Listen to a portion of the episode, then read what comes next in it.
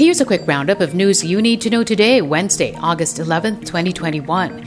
Metro Manila residents begin receiving lockdown aid. Unlike in its previous distribution, local government units are now implementing a more orderly rollout of pandemic aid. Some 10.9 million residents from low income families stand to benefit from the program. A political party accusing President Duterte of politicizing government's distribution of pandemic aid. Aksyon Demokratiko slammed President Duterte for his recent verbal jabs, which seem to have been directed at Manila Mayor Isko Moreno. Duterte had said the Interior Department will handle the disbursement of aid in a certain Metro Manila city because the mayor is disorganized. Mayor Isko Moreno is set to align himself with Aksyon Demokratiko ahead of next year's presidential elections. Cavite Governor Jonvic Remulla also defending Mayor Moreno. In a recent address, President Duterte made mention of a Metro Manila mayor's lewd photos taken in the 90s. Before launching his political career, Moreno was an actor who starred in some provocative movies.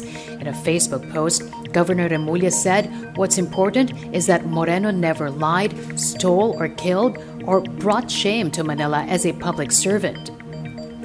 The Philippine Health Department's Region 7 office confirms there is already community transmission of the Delta variant in Cebu City.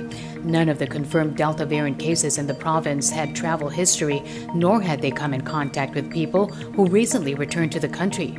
Meanwhile, Cebu Governor Gwendolyn Garcia has placed several areas back under modified enhanced community quarantine due to the rising COVID 19 cases and a possible smokescreen. That's what an ally of Senator Manny Pacquiao in the divided PDP Laban party says about the planned Bong Go Rodrigo Duterte tandem for 2022.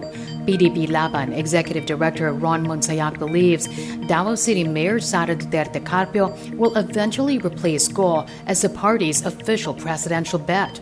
The younger Duterte is currently not a member of PDP Laban. Party President Alfonso Cusi insists Go is the best partner for President Duterte in 2022 because of their working relationship.